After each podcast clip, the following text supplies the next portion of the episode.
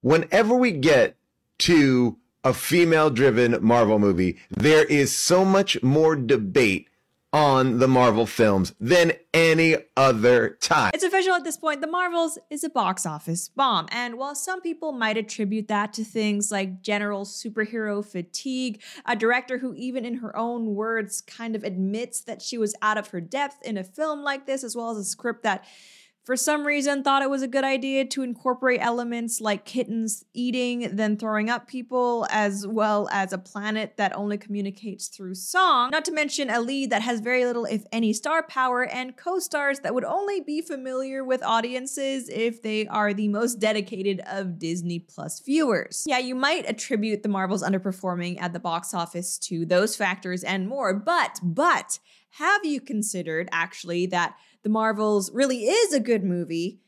It's it's just that you hate women. Or maybe that you're unduly harsh toward women. Well, that at least is the perspective of actor Paul Scheer. Now, according to Wikipedia, Paul Scheer is someone who you've almost definitely seen on screen. He's been in a lot of different projects, but not necessarily as a lead. So, personally, I actually wasn't familiar with his name when I first heard it, even though I definitely have seen his face on screen at certain points. But it says here that Scheer is best known for his roles in The League and Showtime's comedy series Black Monday. He's also co created and starred in MTV's Human Giant and Adult Swim series NTSF SDSUV. And he's also had recurring roles on ABC's Fresh Off the Boat and HBO's Veep. That's all well and good, but most relevant to this video, he apparently is quite an avid TikToker. And to his thousands and thousands of followers on TikTok, earlier in the month, he released this video defending the honor and the sanctity of the Marvels. Was the Marvels better than? Let's just go through the phases right now. All Guardians three. Fuck no, no. obviously not.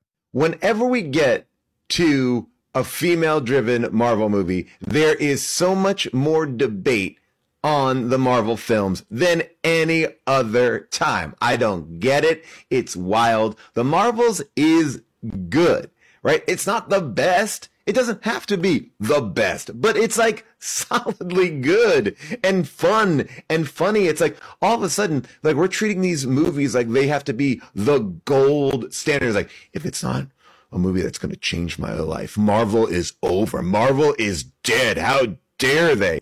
Look, you got Sam Jackson in there. What else do you need?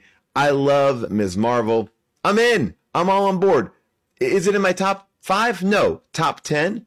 Maybe. So, as you could probably imagine, I have several issues with this video. Number one, that TikTok seems to have been made in response to two guys debating whether The Marvels was better than Guardians of the Galaxy 3, which spoiler alert, it certainly was not. Um, I don't think comparing two films to each other is necessarily being unduly harsh on a female-led film. I mean, discussing whether one film is better than the other, especially if both of the films have come out in the same year and they're part of the same franchise, like that seems like very fair, very even-handed criticism. It's not like people are going out of their way to just crap on this movie, at least not in that video. And number two, I don't think actually that the expectation with Marvel films is that they all be groundbreakingly entertaining, otherwise they're just trash. At this point, I'm pretty sure that fans of the MCU, they are actually just happy, they're satisfied with yeah, that was that's pretty good. That that was fun. And a great example of that actually is Guardians of the Galaxy 3. Was that movie groundbreaking? The best I've ever seen? No, but it was definitely a step above other Marvel films we've seen lately. It was better than Ant-Man and the Wasp Quantumania. It was better than Thor Love and Thunder. So I think people were were pretty satisfied with that. So the fact that Paul Scheer is making it seem like, oh, we just have such high expectations as an audience, no. And also I'm sorry, maybe this is me being overly critical of Paul Scheer, but the idea that we should be as audiences satisfied with it's pretty good. It's fun. I mean, that's essentially just go, consume product, enjoy product, watch more product. Like, shouldn't we have these high standards? I don't think we do, but heck, even if we did, studios are not entitled to two hours of our time. They're not entitled to 20 of our dollars for a movie theater ticket. Hey, if you personally, you did enjoy the Marvels, uh, you had a good time seeing it, that's amazing. Don't let anyone take that away from you. I wish I was in your position. I wish I had enjoyed that film that I hadn't spent over two hours of my life uncomfortable in a theater seat because I didn't go to the bathroom and I was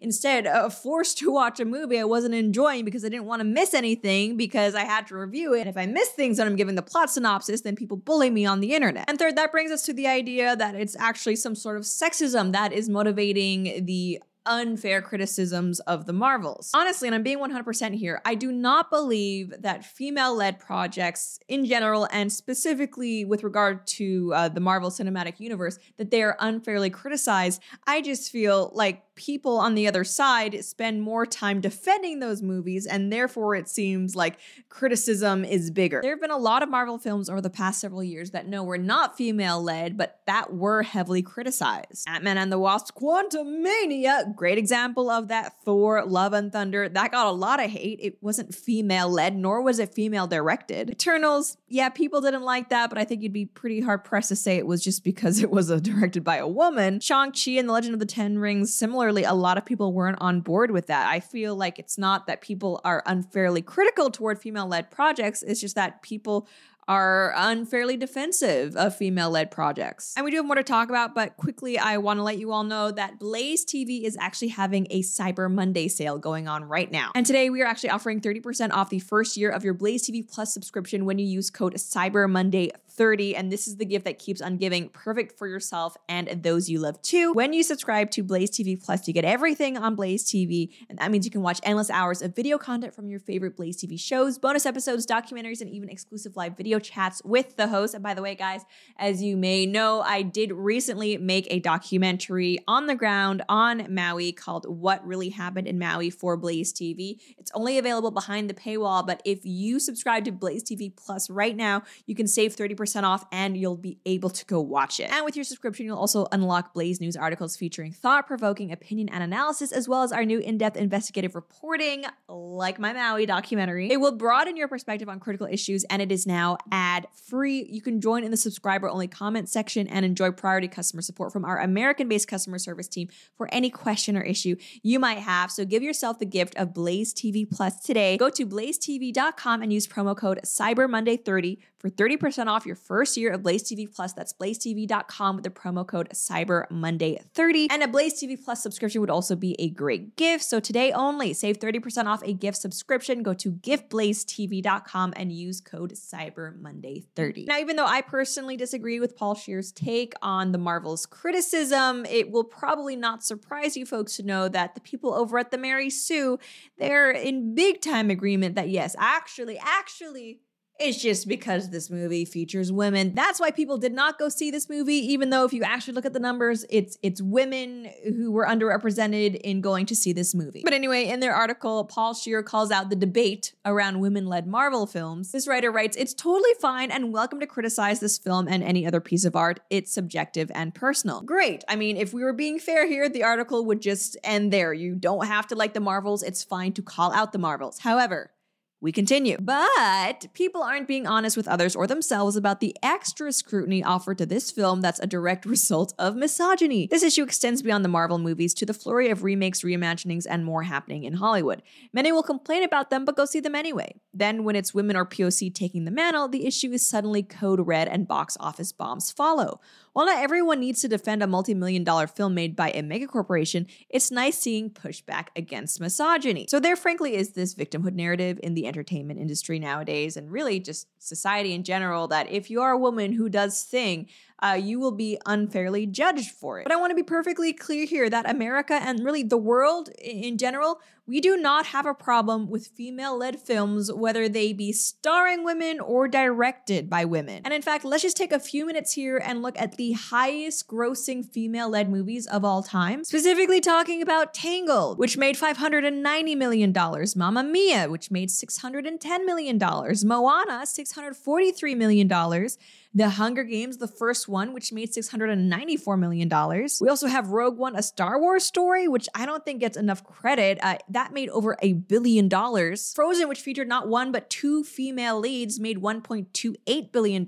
And Star Wars The Force Awakens, which admittedly a lot of fans didn't like after they saw it, but going into the film, they knew it was going to be female led, and that made $2 billion. It doesn't really seem like audiences have a problem with women in front of the camera, and similarly, it also doesn't seem like like they have a problem with women behind the camera. Here we have an article from Billboard about the highest grossing films by a female director. And in addition to movies like Barbie, Frozen 2, and Captain Marvel, Wonder Woman, we also have films like Shrek, Twilight, Kung Fu Panda 2, The Proposal, Deep Impact, which I actually didn't know was directed by a woman. And I think it's also important to note that for the vast majority of the films I just talked about, not only were they commercially successful, but they were also critically successful. So, so no, it's not because women are being unfairly judged for their work because we live in a sexist society. Perhaps, perhaps it's just that you've noticed criticism of female led Marvel films because Marvel films in general are being criticized right now. And a lot of them, if not most of them, I mean, especially post Endgame, are female led. But the issue isn't the presence or the participation of women.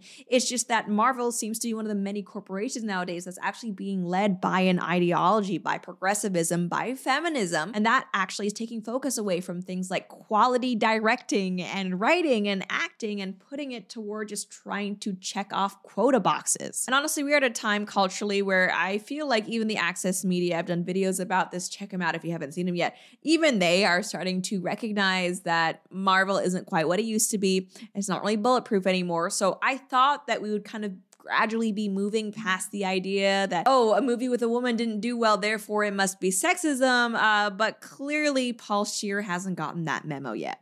That's basically all I have to say for now, though. And as always, if you enjoyed this video, please be sure to like, share, and subscribe. Until next time.